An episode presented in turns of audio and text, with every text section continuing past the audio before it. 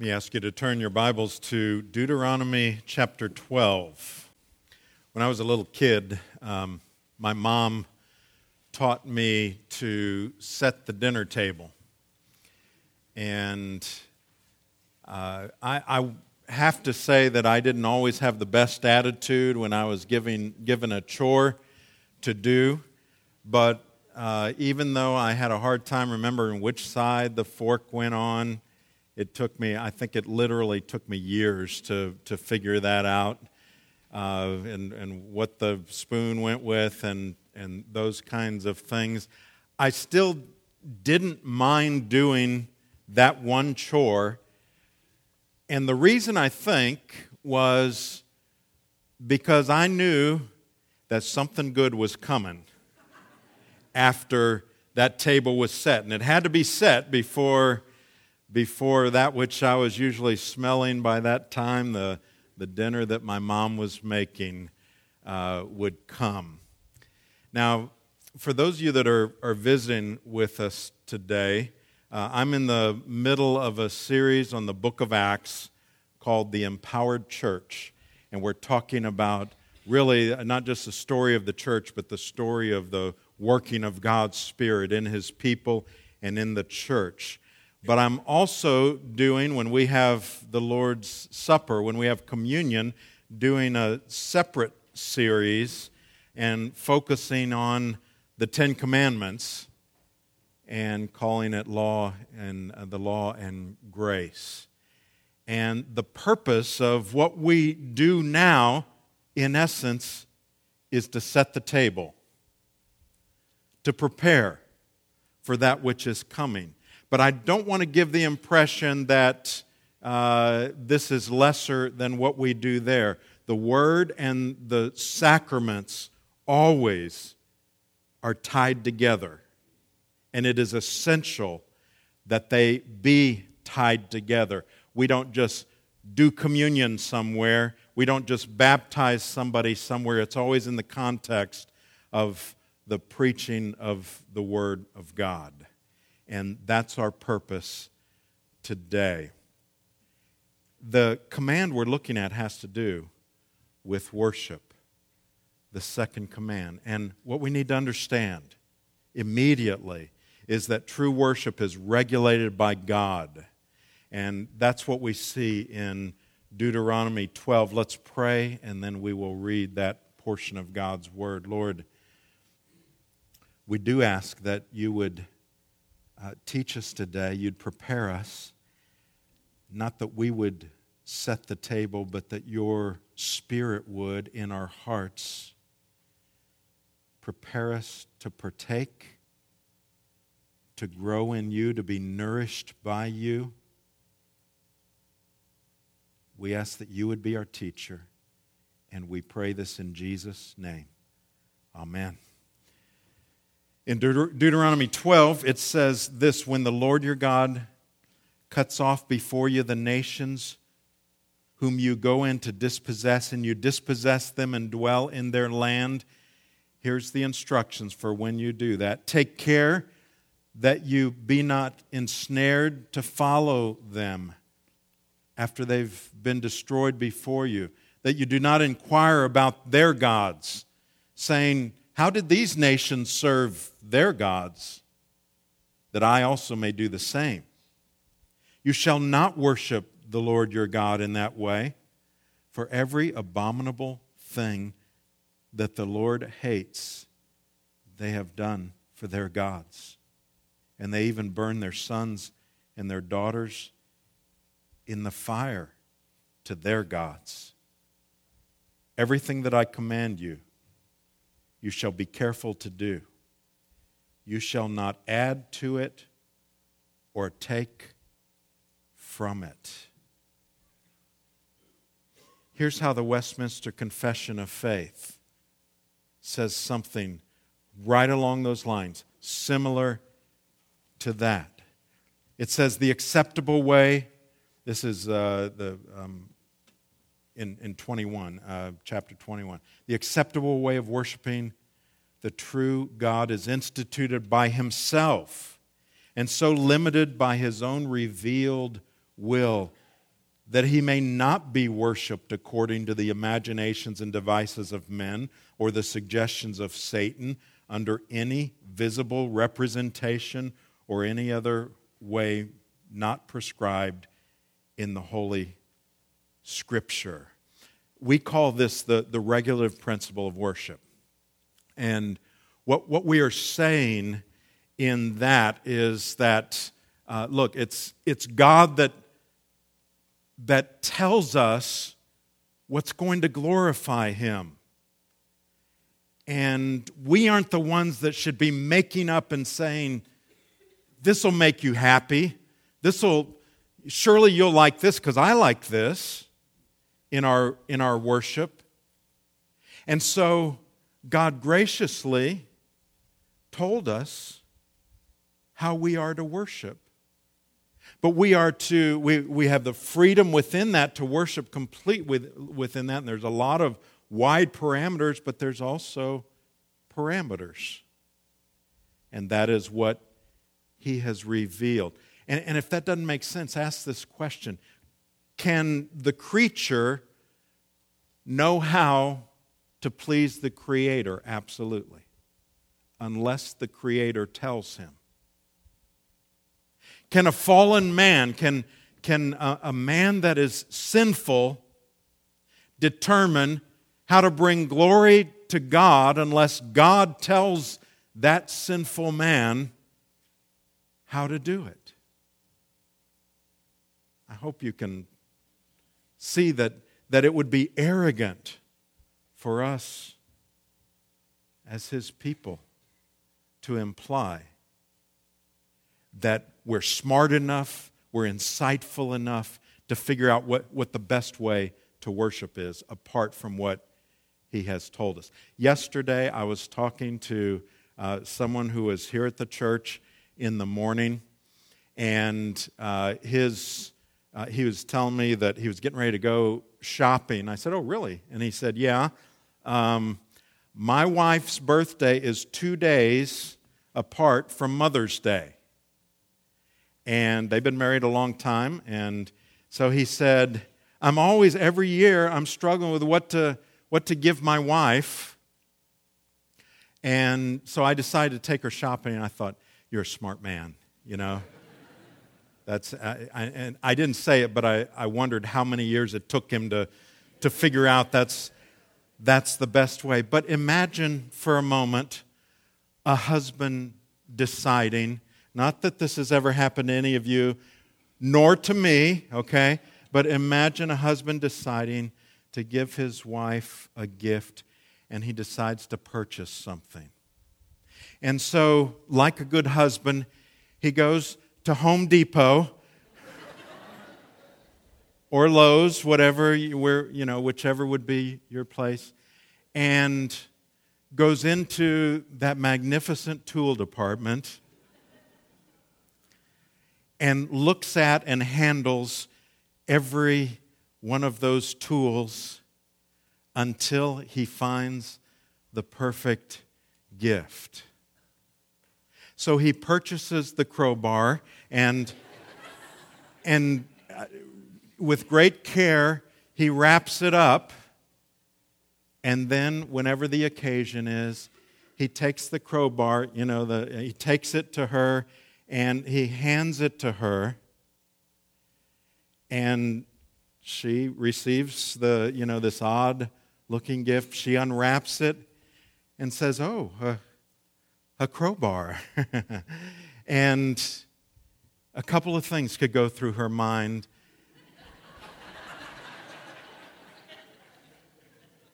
As if i would know what would be going through her mind. But she might be thinking either he was just flippant about what he decided to buy, or he really doesn't have a clue what would please me. Now, that's a, that's a very shallow illustration, but do you see the parallel there? When God has told us what pleases Him, for us to uh, ignore that or add to it or subtract from it is insulting to his glory. It's arrogant on our part to imply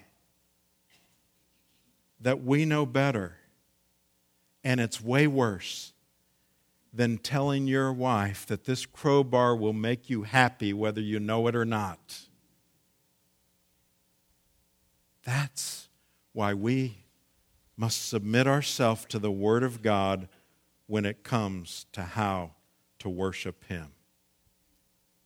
There are many things in, this, in the Scripture about how to worship. I want to share with you just three this morning, all as we head toward this table. The first is I want us to start with the law, which is really what the, the series that we are in the middle of in Exodus chapter 20, verse 4 talks about us worshiping without the aid or invention of images or idols. Verse 4 says, You shall not make for yourself a carved image or any likeness of anything that is in heaven above, or that is in the earth beneath, or that is in the water under the earth. And then notice where he goes from there in verse 5 You shall not bow down to them or serve them, for I, the Lord your God, am a jealous God, visiting the iniquity of the fathers on the children to the third and fourth generations of those who hate me. We are not to conjure up in our minds, to put in front of us things that we would say show us what God is like, who He is, because we're incapable of doing it. Some of you have probably read the, the Screwtape letters by C.S. Lewis. And what, what that is, sometime read it if you haven't. It is kind of reverse advice that is given from Screw, Uncle Screwtape, who's supposed to be the devil, to one of his demons, his nephew, Wormwood. And as you read it, it's in the form of letters, and he kind of says, This is how you want to deal with these Christians, and how you can discourage them, and how you can, you know, cause them not to thrive, and that kind of thing. Well, there's one particular uh, one that says this My dear nephew, Wormwood. The best thing where it is possible is to keep the patient, that would be the Christian, from the serious intention of praying altogether. In other words, the best thing you can do, don't, you know, keep him from praying. But if this fails, you must fall back on a subtler uh, misdirection of his intention.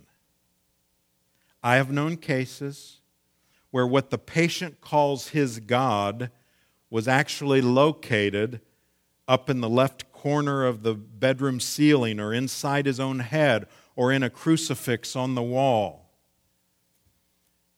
But whatever the nature of the composite object, you must keep him praying to it. You see what he's suggesting? Yeah, you know, if, if he's thinking about something, keep him praying to it, to the thing he has made, not to the person who made him. For if he ever comes to make the distinction, if ever he consciously directs his prayers, not to what I think thou art, but, but to what thou knowest thyself to be, our situation is for the moment desperate. Your affectionate Uncle Screwtape. Here's what he, he's saying is look, you know, if, if, you, if you can't outright stop them from praying, get them to pray to something that they've made or even to an image in their head. Because what that will do is that will take them away from really praying to God. And he says, if, you know, if they ever go beyond that and they pray to him, then we're in desperate measures. That's what he was saying as a demon. We would bring glory to God if we came on Sunday and prayed, Lord, Help me to worship you not as to what I think you are, but as to what you actually are. And the only way we know that is what He has told us in His Word. We mustn't worship what we conjure up in our mind or imagination. That's why we don't have statues in the sanctuary. We don't have pictures on the wall. We don't project pictures for you to worship.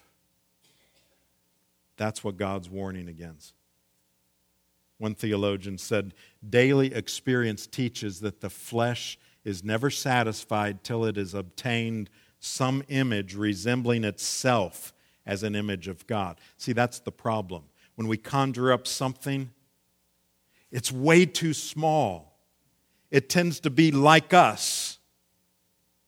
And that's where we miss out really communing with the true and the living God. The second key is in Ezekiel 14, and that is the heart is the issue. It says this in Ezekiel 14 Start with verse 2. And the word of the Lord came to me Son of man, these men have taken their idols into their hearts and set the stumbling block of their iniquity before their faces. Should I indeed let myself be consulted by them? And then verse 6 Therefore say to the house of Israel, Thus says the Lord God, Repent and turn away from your idols and turn away your faces from all your abominations.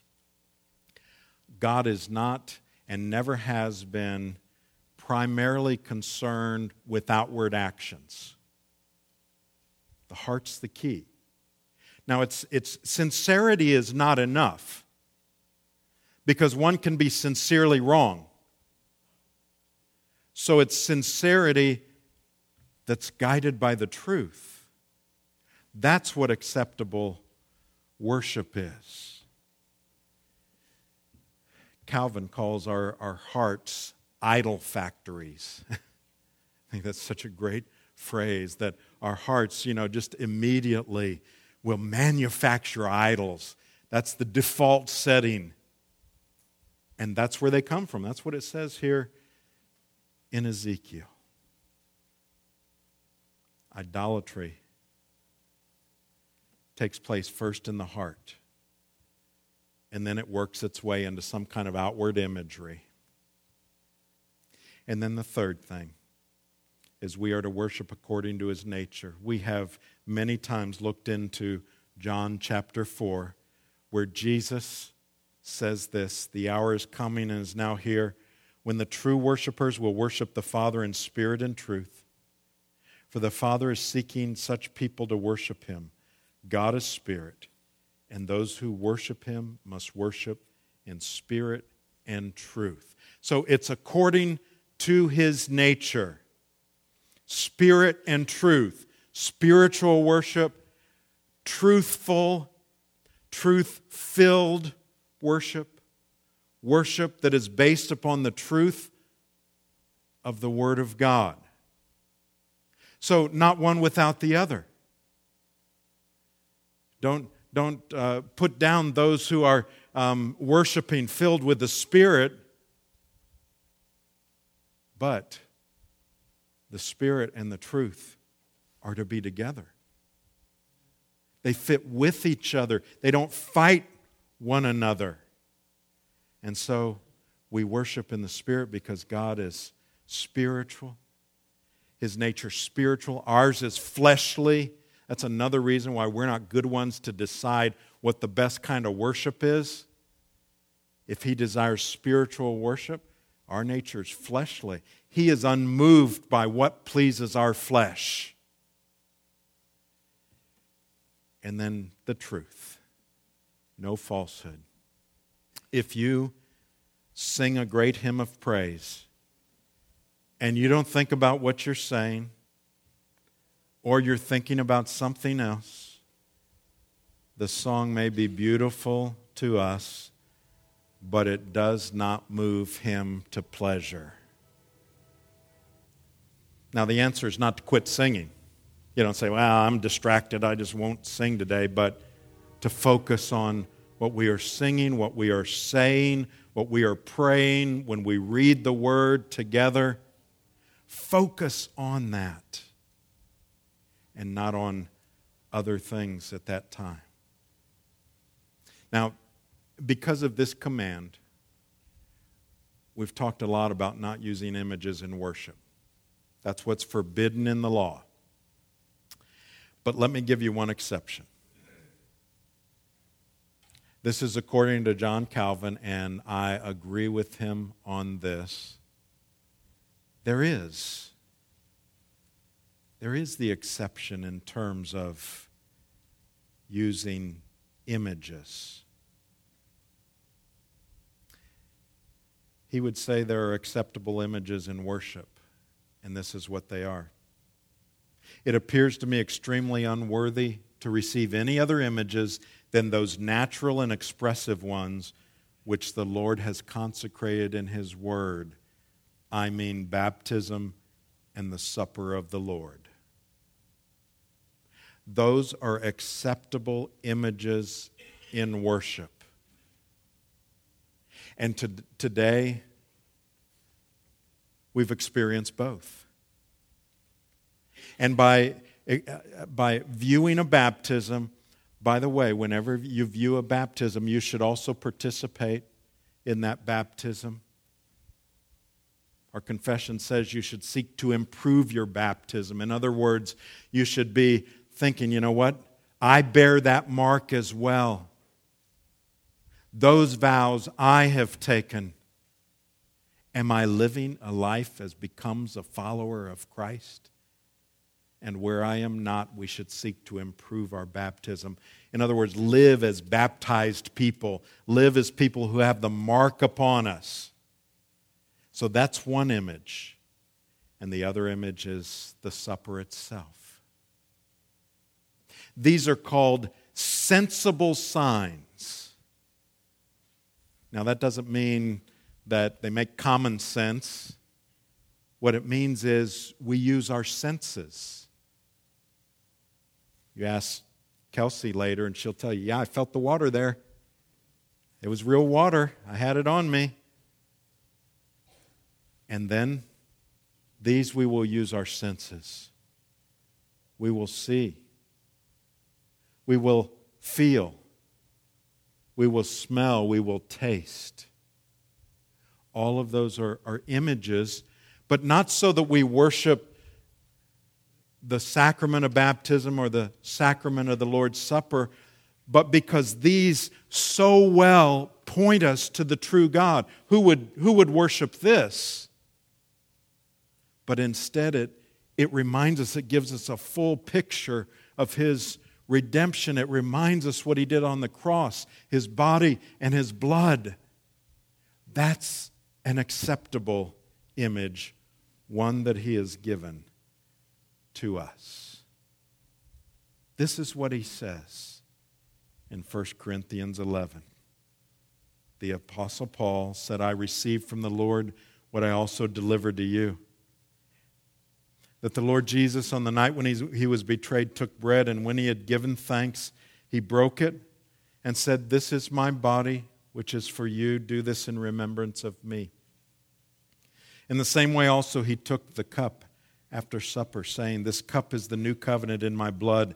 Do this as often as you drink it in remembrance of me. For as often as you eat this bread and drink this cup, you proclaim the Lord's death until he comes. Whoever therefore eats the bread or drinks the cup of the Lord in an unworthy manner will be guilty concerning the body and blood of the Lord. Let a person examine himself then, and so eat of the bread and drink of the cup. For anyone who eats and drinks without discerning the body eats and drinks judgment on himself. That's how serious worship is. That's how serious doing it the way he has told us is. It's so serious that he warns us that should we partake in an unworthy manner, and what that means is if you don't know Christ, or if you're cherishing an idol in your heart that you refuse to deal with by repentance, or if you've got something against a brother or sister and you're unwilling to deal with that, then he would say, You need to deal with those things, but do it before you partake. Because if you don't, you're making a mockery of this table, of this picture of the gospel. Now, the beauty of it is that the warning is there so that we might prepare ourselves. And that's the gospel itself that there is forgiveness, that there is reconciliation because of what he did on the cross. Because of his body and because of the shed blood, there is forgiveness at this table. We will, in a moment, partake together. The elements will be passed. But even in these moments, ask Him to show you what you need to deal with even as the elements are coming your way. And if you struggle with doubt, John Calvin said, Look, this is the place for you. This is where doubts are answered. We do not believe that somehow, with this being an image, that, that Jesus who reigns on high has somehow come down into these elements. But instead, what these elements do is to lift us to Him. Thanks be to God. Let's pray together.